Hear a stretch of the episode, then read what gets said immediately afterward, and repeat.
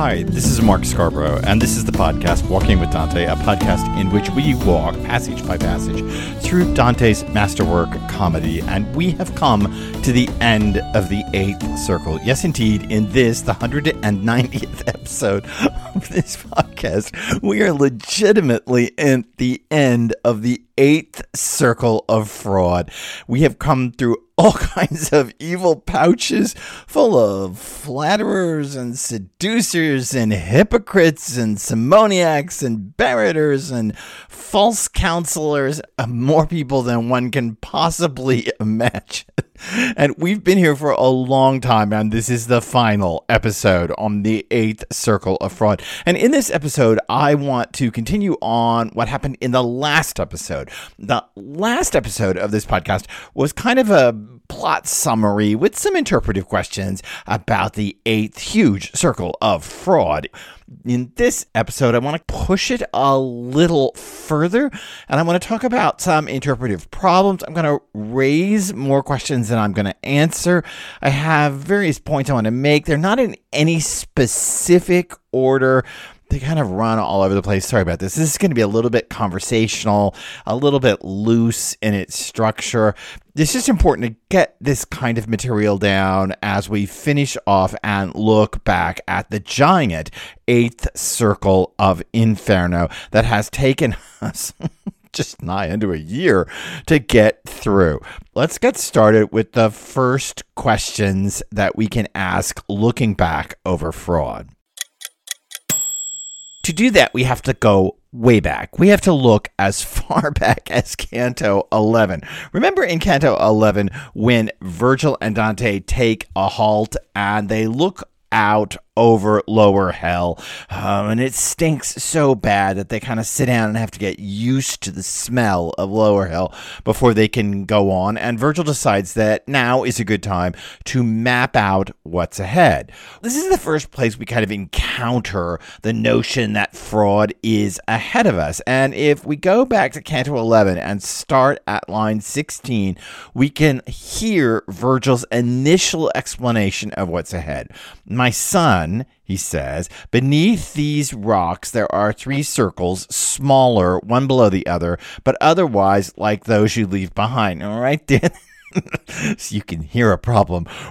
Smaller, one below the other. It's hard to think about how this giant eighth circle is smaller. Yes, the diameters of the circles are getting smaller and the area is getting smaller. But if we take the giant landscape of fraud with its 10 evil pouches, it is not in any way a smaller bit of real estate than the ninth or the seventh circles. But okay, we're going to let Virgil have it here. Smaller one below the other, but otherwise like those you leave behind. In other words, they're all circles. They're all the, the rings of hell.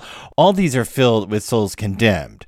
So that the sight alone may later be enough know how and why they are confined this way. Every evil deed despised in heaven has as its end injustice. We talked about this endlessly about justice and injustice as kind of the motivating factor of Inferno. Each such end harms someone else through, and here Virgil gives it force or fraud. Forza o confrode. Force or fraud, the two different ways that lower hell is distinguished. And of course, the seventh circle is taken up with force, with violence, and the bottom two circles, the eighth and ninth, are taken up with fraude, fraud. But since the vice of fraud is man's alone, it more displeases God, and thus the fraudulent are lower down, assailed by greater pain. This is what's so intriguing. The vice of fraud is, is man's alone. It seems to indicate that only humans can commit fraud. Animals can commit violence. Uh, we've seen enough nature documentaries, right, to know that animals can create forceful violence against each other. We've probably walked enough dogs or, I don't know, been around enough cats in our lives to know this, raised enough guppies who eat their own young. That bit of force is common to other life forms on Earth. Fraud, Virgil seems to indicate that that is a singularly human device, and so it is pushed farther down in hell. Virgil then later explains all the violence that is going to happen and the three rungs of violence and all that bit. And then he gets on to a discussion of fraud. And he says, La fraude, fraud, gnaws at every conscience at line 52 of Canto 11, whether one on him who trusted or one who lacks such faith. Fraud against the latter only severs the bond of love that nature makes. Thus, in the second circle nest hypocrisy, flatteries, and sorcerers, lies, theft, and simony, panderers, barraters, and all such filth. Virgil seems to be saying here that there are two different kinds of fraud. There is a fraud that severs just the natural human bond. That's where we've been in the eighth circle. And then a kind of fraud that severs a unique trust relationship between two people. There are a couple things here that you should note. This description of fraud that Virgil gives in 11 is a little unreliable. There's a couple reasons it's not unreliable. One is because of that geographic distinction of smaller and smaller. It's a little bit funky when it comes to the eighth circle. And then that list of the fraudsters. Well, Virgil leaves out some of the fraudsters, and it seems as if it's not a complete list of them. There are perhaps reasons for this, but here's what I really want to say. We have to always see medieval poems as something in process. And I know this is hard for modern people to understand because we see the gorgeous published poetry I don't know, of John Keats, and we accept it as a final version.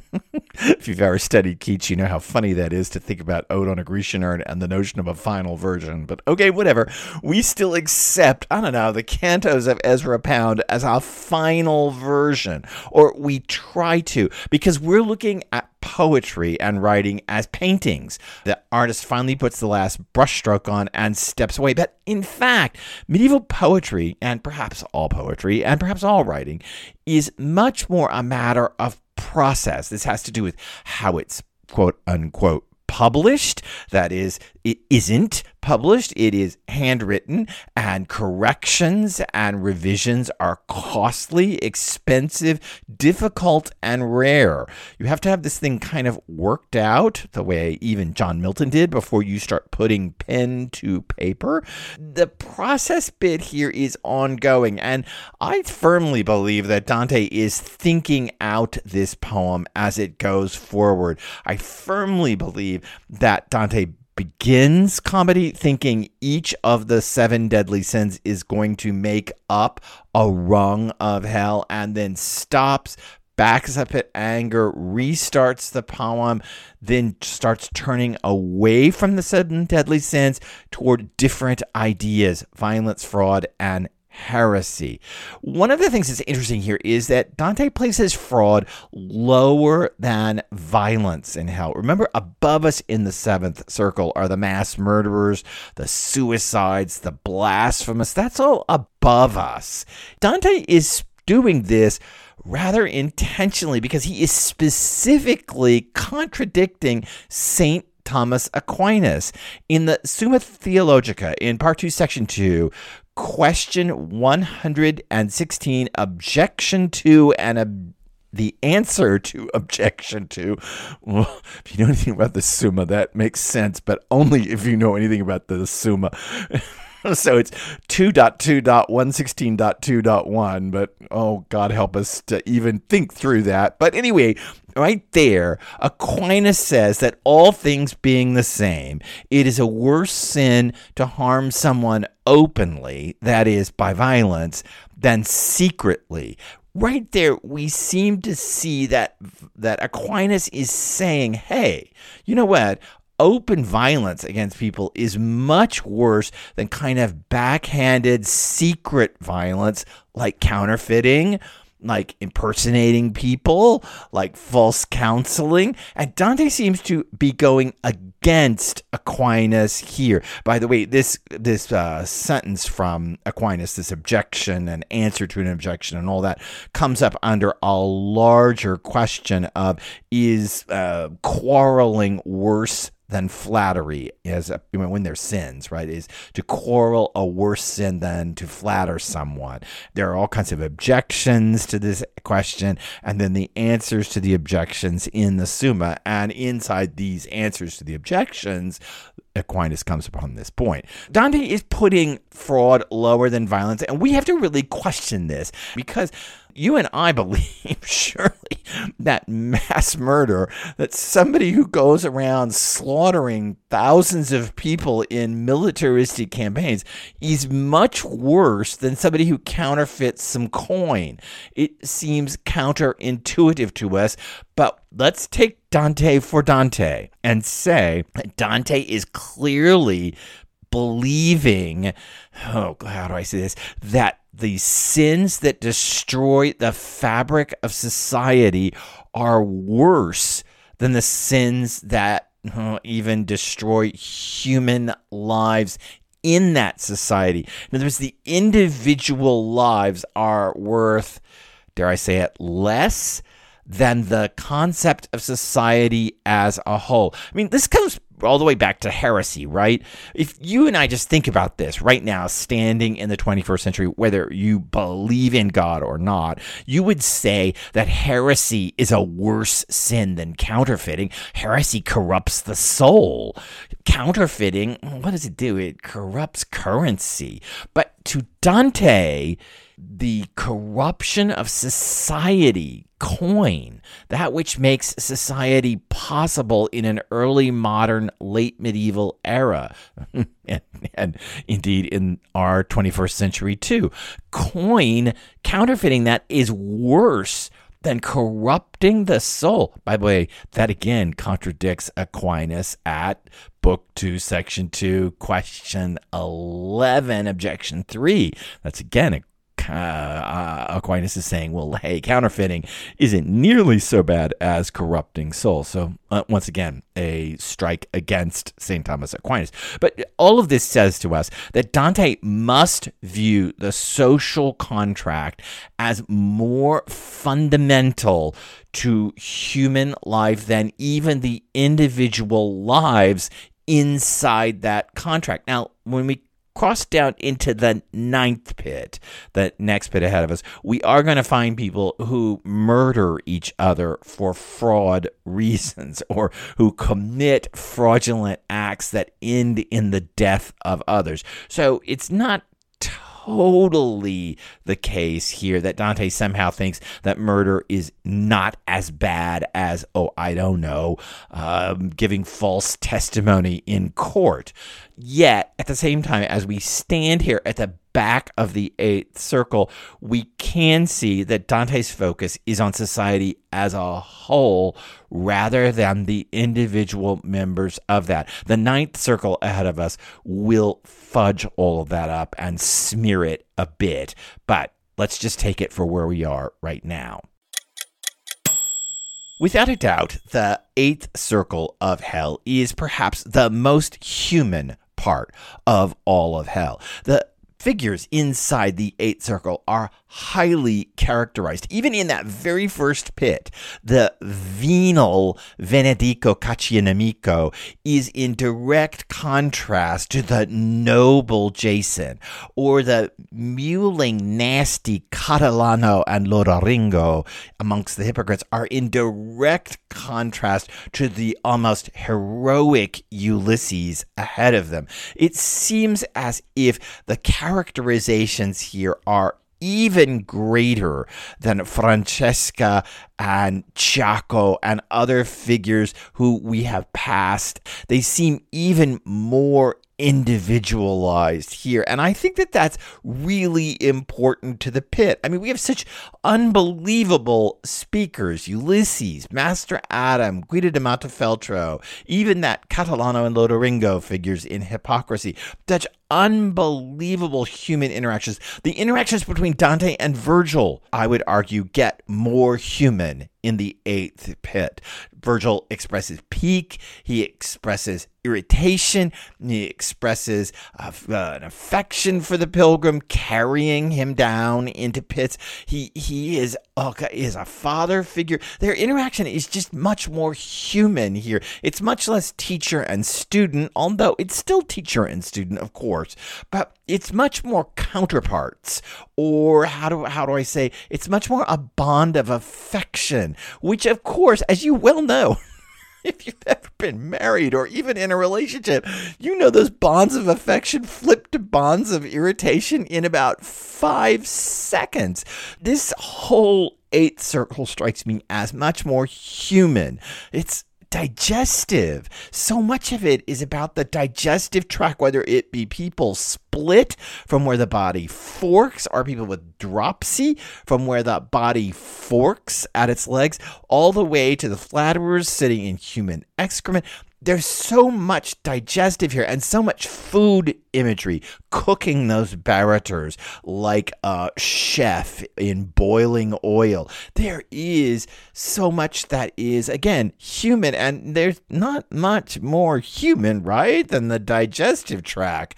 It makes us feel about as animalistic as we can possibly feel. It reminds us of our biology at every turn. But i want to stop here and make a point about this. While we can look at the eighth circle as perhaps the circle that most looks like us, that we see fraudsters in our current world, political fraudsters all around us in the modern world, economic fraudsters. We, I mean, how many of us are bombarded by ads on our social media feeds for investment strategies or real estate strategies? We are just in a constant state of encountering fraudsters. Without a doubt, when we enter the eighth circle and exit it, we have found ourselves in a place that is very much like our own place. But I just want to tell you that that notion that we read literature in order to mm, find ourselves, to find reflections of ourselves, that is a very modern notion. Let me just back up and explain that for a minute. But for the 20th century, and even in the early part of the 20th century, literary studies were dominated by the discipline of philology. Philologists went about trying to find the etymologies of words, trying to find the Greek roots, the Roman roots, the Latin, the Latin roots, I mean, the Sanskrit roots, I don't know, name it. They went around trying to figure out how words were used. If you've ever used an Oxford English dictionary as an English major, an OED, then you know kind of the end game of philology because the Oxford English Dictionary lists not only the definitions of words, but it traces their usage in print from even back to early sources, even back toward Old English. So it'll take a word and it'll show you how it's been used over the centuries in various print locations. That's kind of the end result of a philological look at literary studies. And even when I was an undergrad in the late 70s, there were still old philologists running around. Oh, there's, there's this old philologist in the English department at Baylor where I did my undergraduate, and she was a countess. Uh, I'm not making this up. She had married a German count at the end of World War one, I think. I mean, she was old as dirt. And she still wore the Countess signet ring. Let me tell you, there aren't very many countesses running around Waco, Texas.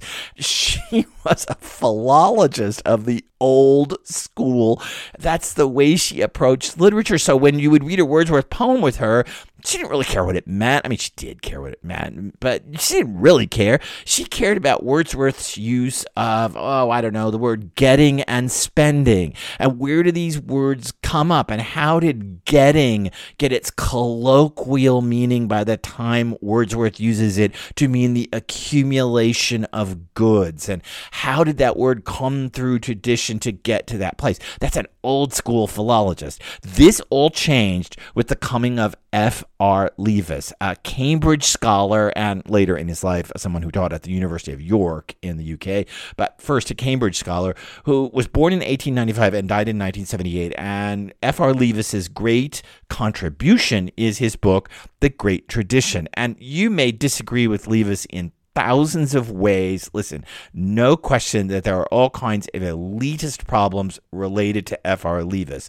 but his students, who became known as Leavisites, no joke, the Leavisites went out and by this point, by the time that you and I are here, we are all Leavisites. Because what Leavis said is that the great works of literature, Homer, Thucydides, Virgil, Dante, Milton, Shakespeare, I don't name it, name any work you want to name. The great works of literature can still speak to us today. That was his basic claim. And that claim was revolutionary. The old philologists hated F.R. Leavis and his students, the Leavisites. I tell you this, Dr. Cornelius would have fainted at the way that we are approaching Dante in this podcast. So, the notion that we read to see reflections of ourselves is a very modern notion, not even a hundred years old. Is it then a wrong notion? No. I'm simply trying to put it in its historical context. Dante does not read the Aeneid to see a reflection of the Middle Ages. Of course, Dante doesn't know he lives in the Middle Ages, but you know what I mean. He doesn't read the Aeneid to see a reflection of his own times, nor a reflection of himself. Rather, he reads the Aeneid to find textual support, to find authoritative support, to find part of the vision of his own afterlife. He uses Virgil as authoritative underpinning He's not reading the Aeneid the way you and I now would. We would read the Aeneid and say, oh, look, it's about nobility and it's about family and it's about ties and it's about finding your destiny and it's about, you know, all these things that we want to do. I want to find my destiny. I fear this podcast may be it, but I want to find destiny.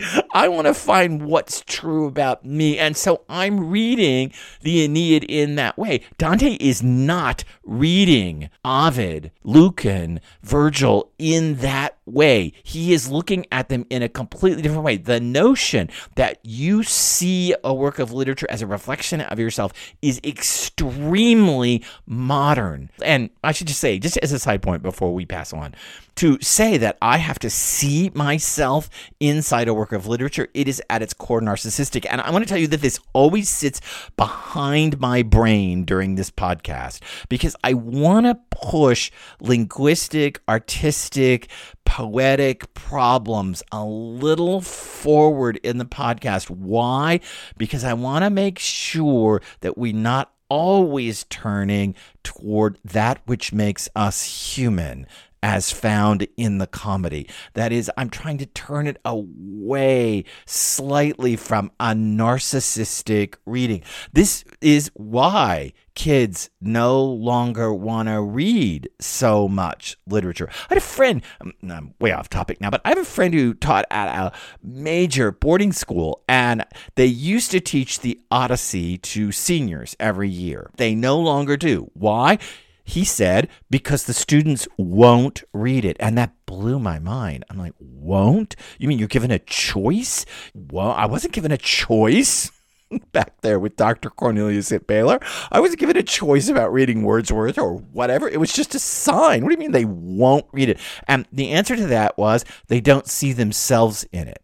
And I thought, ah, we've come to the end of F.R. Leavis. We've come to the end point of where that finally lands. That is, not only do I have to see myself in something, but if I don't see myself in it, then it's of no value. Well, listen, we can see ourselves all over the circle of fraud. I see myself in a reflection of Virgil and his irritation, in Dante's scared fear in front of certain encounters in this pit. I see myself throughout this pit, and I specifically see the world I live in, which is chock full of fraudsters. One of the things that's so interesting about the pit of fraud is that it invites us to interpretation without then answering that interpretation. Let me give you a couple examples of this, and it happens largely in the architecture of the eight circles. So my examples are going to be architectural. Dante descends into the Malebolge, into the evil pouches twice. He descends into the third pouch to see the Simoniacs and specifically Pope Nicholas III, and he descends to the bottom of the sixth pit with the hypocrites. Well, third and sixth of ten uh, that's bringing up medieval numerologies of three, and therefore it makes us look ahead to nine. Interestingly, Dante and Virgil don't descend into nine. Is there a comment then being made by the poet? If the pilgrim and Virgil descend in three and six, we would expect in medieval numerology they would descend in nine. Is that non descent in nine because that would complete it as three times three, which is super divine significance, using the number three as the Trinity. Is there actually something in nine that is a descent, especially since it involves Geri Del Bello, one of Dante's actual relatives amongst the schismatics. I mean, in the third pit, as we said, that's the Simoniacs, that's a willful descent. Virgil says you want to get closer. Dante says sure. Virgil carries him down. The sixth pit is an unwillful descent. That's the demons are chasing them out of the Barraters. They look around. The demons have set out after them after they slipped off, and they go sliding down that slope into the sixth pit with the hypocrites. So, uh, descent that's willed, a descent that's not willed. Does that mean the ninth pit has something to do with the will? Oh, interesting. With the schismatics, see, Dante seems to be architecturally setting up some questions that he is leaving unanswered. Let me give you another architectural example. In the first pouch, the fourth, the sixth, and the ninth, the fraudsters are continually walking. In the first pouch, that's our panderers and seducers. They're being whipped by the blackhorn demons. In our fourth pouch, that's the fortune tellers. They're walking around with their heads turned around backwards. In that sixth pouch, that's our hypocrites in their gilded leaden cloaks. We're told they're walking round and round and round. And in the ninth pit, that's the schismatics. They are being hewn apart, walked around, healed, and then hewn apart again. One, four, six, nine. Four pouches in which there's a constant circling motion are those connected? Same thing with immobile. Uh, in the second pouch, the flatterers, they seem to be completely immobile in excrement. In the third pouch, the popes in the rock, they're immobile in those holes. In the tenth pouch, most of them are immobile with disease.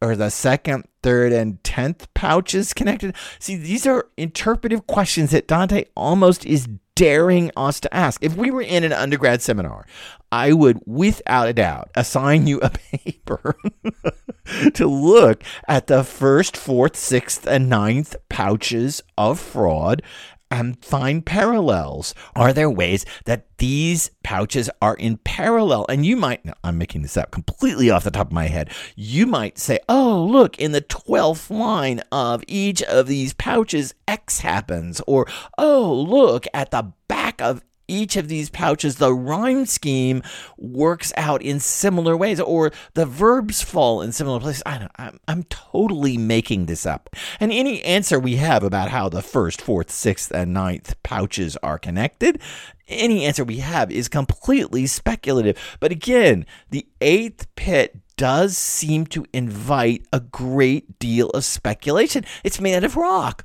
Well, rock. Gosh, that doesn't have any uh, interpretive value, does it? Well, the popes are pushed down into it. This is suggestive of Peter when Jesus says to him, uh, You know, you, Peter, by your confession of faith, are a rock. Upon this rock I will build my church. And the popes are being pushed down into this rock. But is this rock? Not in hell? Given that it's in hell, it's some kind of infernal twist. Well, does that then mean that the rock elsewhere is an infernal twist? For, certainly with the bridges down over hypocrisy, that's inviting us to an interpretation. Why are only the ones with the hypocrites in ruins and down? Why are all the other bridges standing? We know they came down at the harrowing of hell, but what about hypocrisy particularly brings bridges down? Ulysses and Guido. There's another structural, architectural issue. How do they interrelate? They're in the same pit. They're both locked in these tongues of fire, these little, oh, I shouldn't say tongues, these little fireflies of fire. H- how is it that, in fact, they interact with each other? It structurally invites us over and over again toward interpretation without offering us answers. A weaker poet would fill in all the details. And let me say, if we were reading Brunetto Latini's Tresor or Tesoretto, either of those works, Latini fills in all, all the details. Latini never lets you make speculative assessments. Good Lord. He's always going to be right there behind you, telling you what it all means. Right there in back of you saying, and that means, and that's a metaphor for, and that's an allegory for, and that ugh, it's it's incessant in the Tresor and Tesoretto. Dante, a much more secure poet. We're going to talk about that in a minute. Let's just go on to another matter from the eighth pit. The eighth pit is full of complex ironies. Let me give you just one example. Canto 21 begins the fifth pit of the Barraters. They have passed the fortune tellers, the diviners, who are walking around with their heads turned backwards. And when we get to the opening of the 21st canto, which opens us up into this fifth evil pouch, the opening lines are Thus, from one bridge to the next, we, Virgil and Dante, came until we reached its highest point. Speaking of things my comedy does not care to sing, two things. One, the poem is named, but two, there is a gap, a openness, a hole. Hey, we talked about a lot of stuff. And you know what? I, I, don't need to include that in comedy because my comedy doesn't care to sing about it. Then what happens? We turn to the fifth pouch. It's the pouch of the Barraters with the black boiling pitch and the demons and the Malebranche. And it is the lowest, most vulgar comedy in all of comedy. Their names are partly, some of them vulgar. The action is incredibly vulgar. It involves farting, it involves all kinds of low street comedy, including being outdone in a match of wits, like a street game between the barrater who they catch out of the pitch, who rises up a bit, and the demons themselves.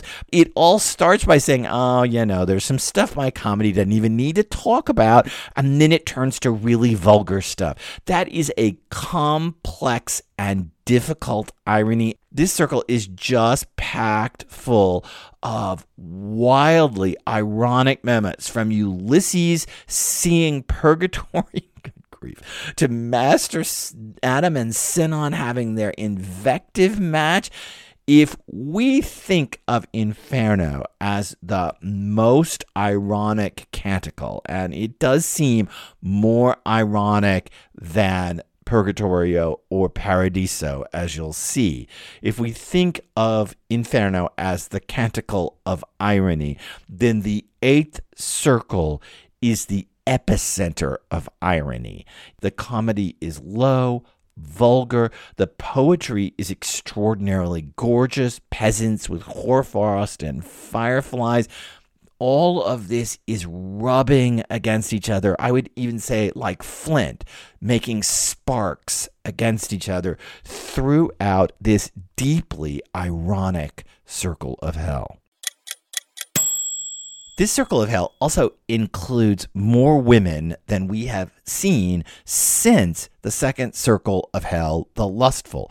Up there, we did see Helen, Dido, Cleopatra, Semiramis, and then, of course, Francesca with the lustful. There were men. There was Paris, there was Tristan, and of course, Paolo is next to Francesca. But that was the most number of women we've seen until we get to the eighth circle of hell. Here we've seen Thais, Manto, maybe some of Manto's servants, certainly those fortune telling women, the peasant women who tell fortunes. We've seen Myrrha, we've seen Potiphar's wife. There are as many women, if not more, if you count all of those fortune telling peasant women, more here in fraud than in any other circle of inferno, which leads us to a question.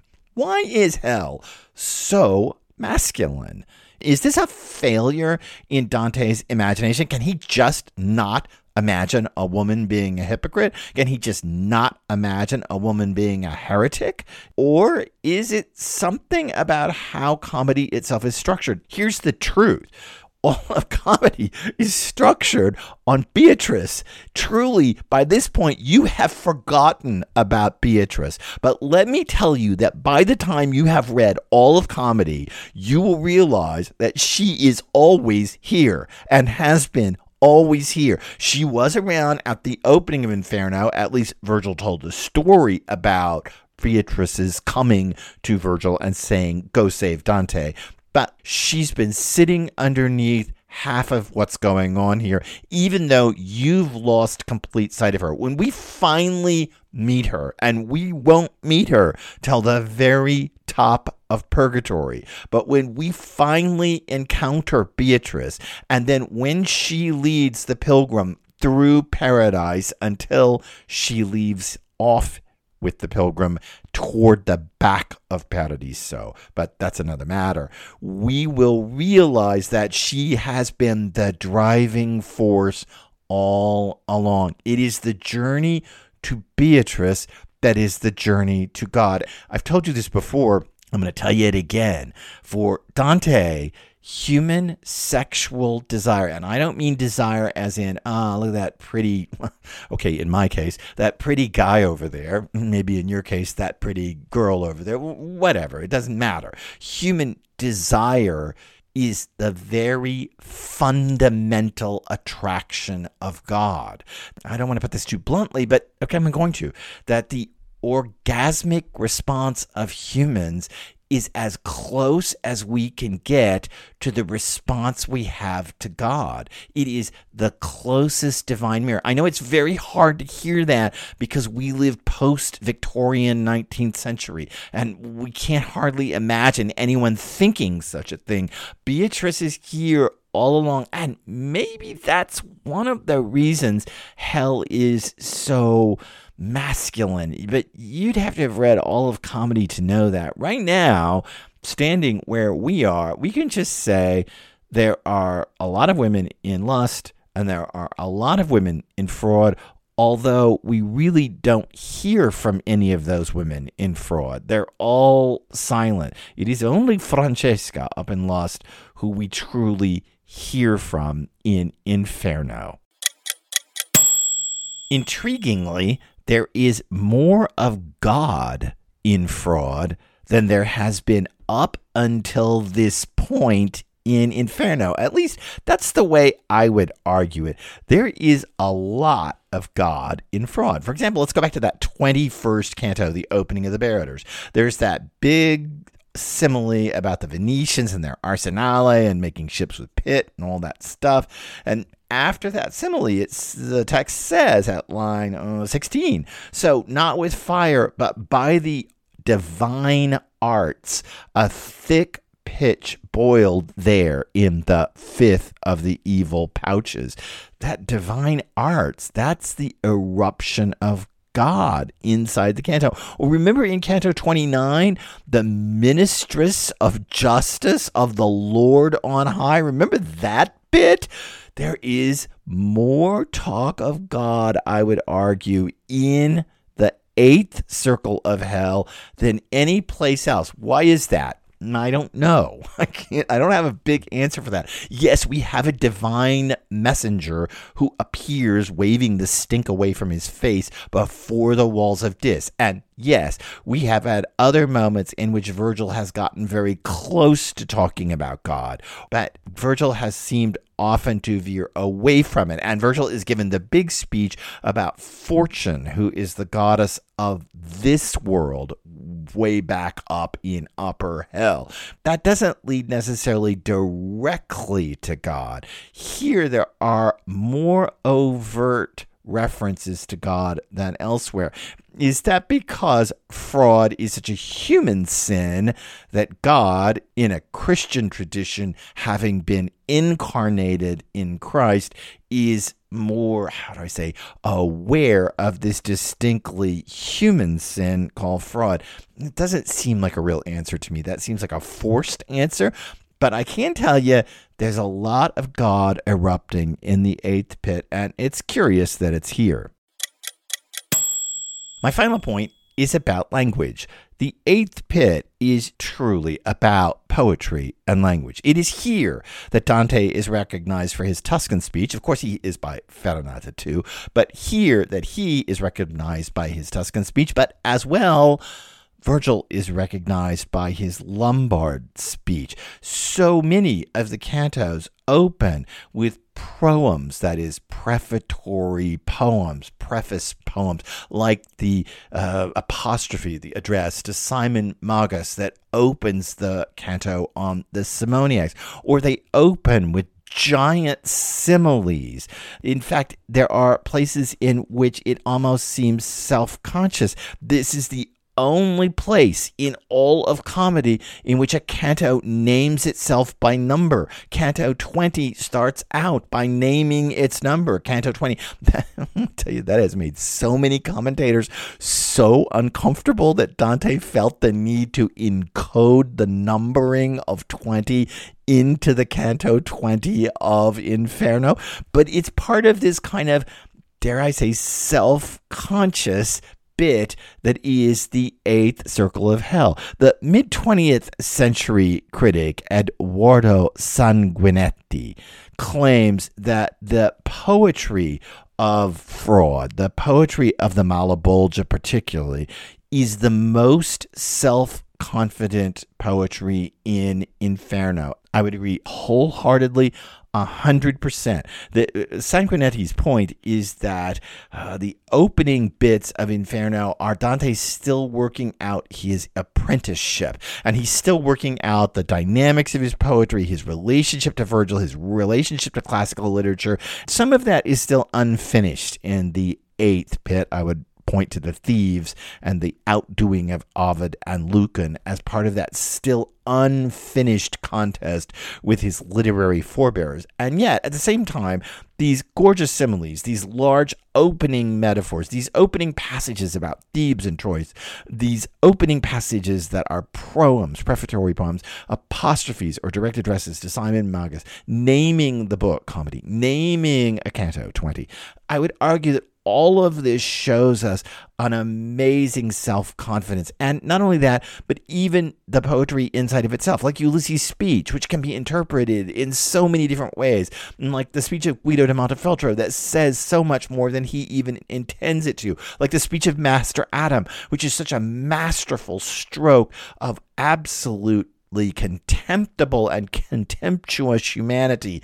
These bits inside the eighth circle are masterfully done poetic pieces. The emphasis on language is becoming more elaborate in the eighth circle. It's becoming more self conscious and it's becoming, therefore, more poetic. It is what poets worry about. And nothing could tell us more about that than the very word malebolge, which means, as we've said, evil pouch or evil pocket or bad pocket.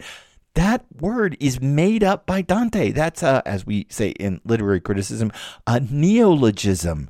It is a new word. In fact, Dante will begin the process of making up so many new words in Purgatorio and then in Paradiso. It will go off the chart as Dante recreates language in the way he needs it. This Malebolge term is our glimpse that Dante is getting so comfortable with language itself that he can make up what he needs to get his point across, which tells us that the poetry is becoming much more self confident. It's like reading T.S. Eliot up until the wasteland. There's so much journeyman work. Eliot comes into his voice in the wasteland. It's interesting. now I'm going to go off subject about that too. It's interesting that, of course, when Eliot wrote The Waste Land, it is was almost twice as long, or maybe even a little more than twice as long as what you now know as the published version of the poem. Then Ezra Pound got a hold of it and told Eliot he had to cut it, and Eliot cut half, maybe even a little more than half. I can't remember the exact amount. Maybe even a little more than half of the wasteland and turned it into a much better poem. So we see Eliot moving up through journeyman poetry, through kind of uh, student poetry, and then suddenly hitting it with Wasteland. It's the same here. I think you can see Dante starting to move up levels of practice. He's getting more self assured about what he's writing, and that self assurance is allowing him to morph, warp language into much more elaborate metaphors and even to make up words, to make the cantos themselves self conscious about their own openings, to in fact constantly call us back to the fact that this is a poem being written by a poet who's standing behind us, becoming surer and surer of his vision of not only the afterlife, but the truth of human life itself. Lots to have said, and lots left unsaid. We just must pass on to the 31st canto, which forms a liminal space, a threshold space between the 8th and 9th circles. We're going to spend a lot of time in this liminal space because liminal spaces are so prophetic and they're so, to use a word from Angels in America, which I quoted in a previous episode, they are so threshold of revelation. We're going to spend a lot of time in the 31st canto and then pass on to the ninth circle of hell. To get there, subscribe to this podcast. Please rate it. If you go to the Apple page, you can drop down and it says rate this podcast and then it says write a review. Click that button. You can write a review. Just say great podcast or thanks a lot. And I would surely appreciate it. This was a lot to say, but after all, the eight circles, the biggest piece of real estate, we might as well have a big podcast episode on it, and we might as well move on. I'm Mark Scarborough. Let's take the next steps in the next episode of Walking with Dante.